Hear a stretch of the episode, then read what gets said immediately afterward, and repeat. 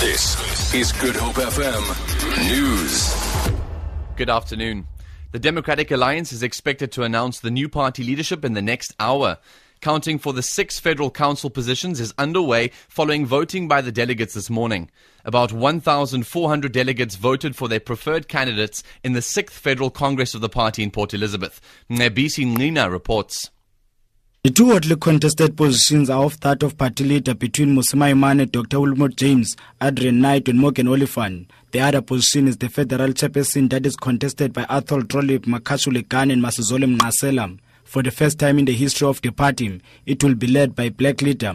Only one candidate that is unopposed in his position is James Selfe for the position of federal executive chairperson. Six people have lost their lives in a collision near Eldorado Park, south of Johannesburg. It's alleged another vehicle bumped their vehicle from behind. Johannesburg Metro Police spokesperson Wayne Minnaar. A 59 year old man, a pregnant woman, and four children died in a motor car accident on the Golden Highway last night when uh, the white Toyota Corolla they were in veered off the road and collided with a lamp pole on the center island.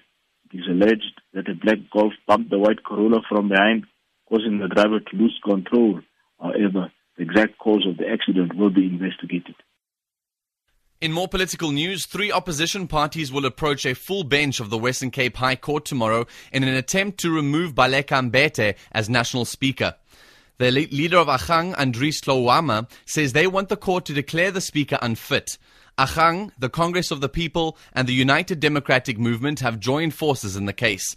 Tlouamma says they have issued an appeal to other political parties to unite in support for their joint application to court. Opposition parties have previously called for Mbete's removal on several occasions. And finally, the first time in 120 years, the Venice Biennale is now being curated by an African. Nigeria's Okwui. Eh, ooh, Okwui Enwezor, excuse me, is in charge of an event which opens today.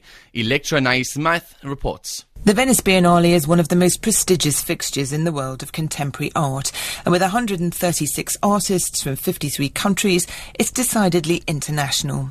Significant then that the curator for this year's event is Okwui Enwezor, a writer, critic, and director of the Haus der Kunst Museum in Munich, who just happens to be Nigerian, making him the first African in the event's 120 year history to take the helm.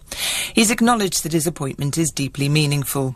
For better or worse, he said, the Biennale is an exclusive club.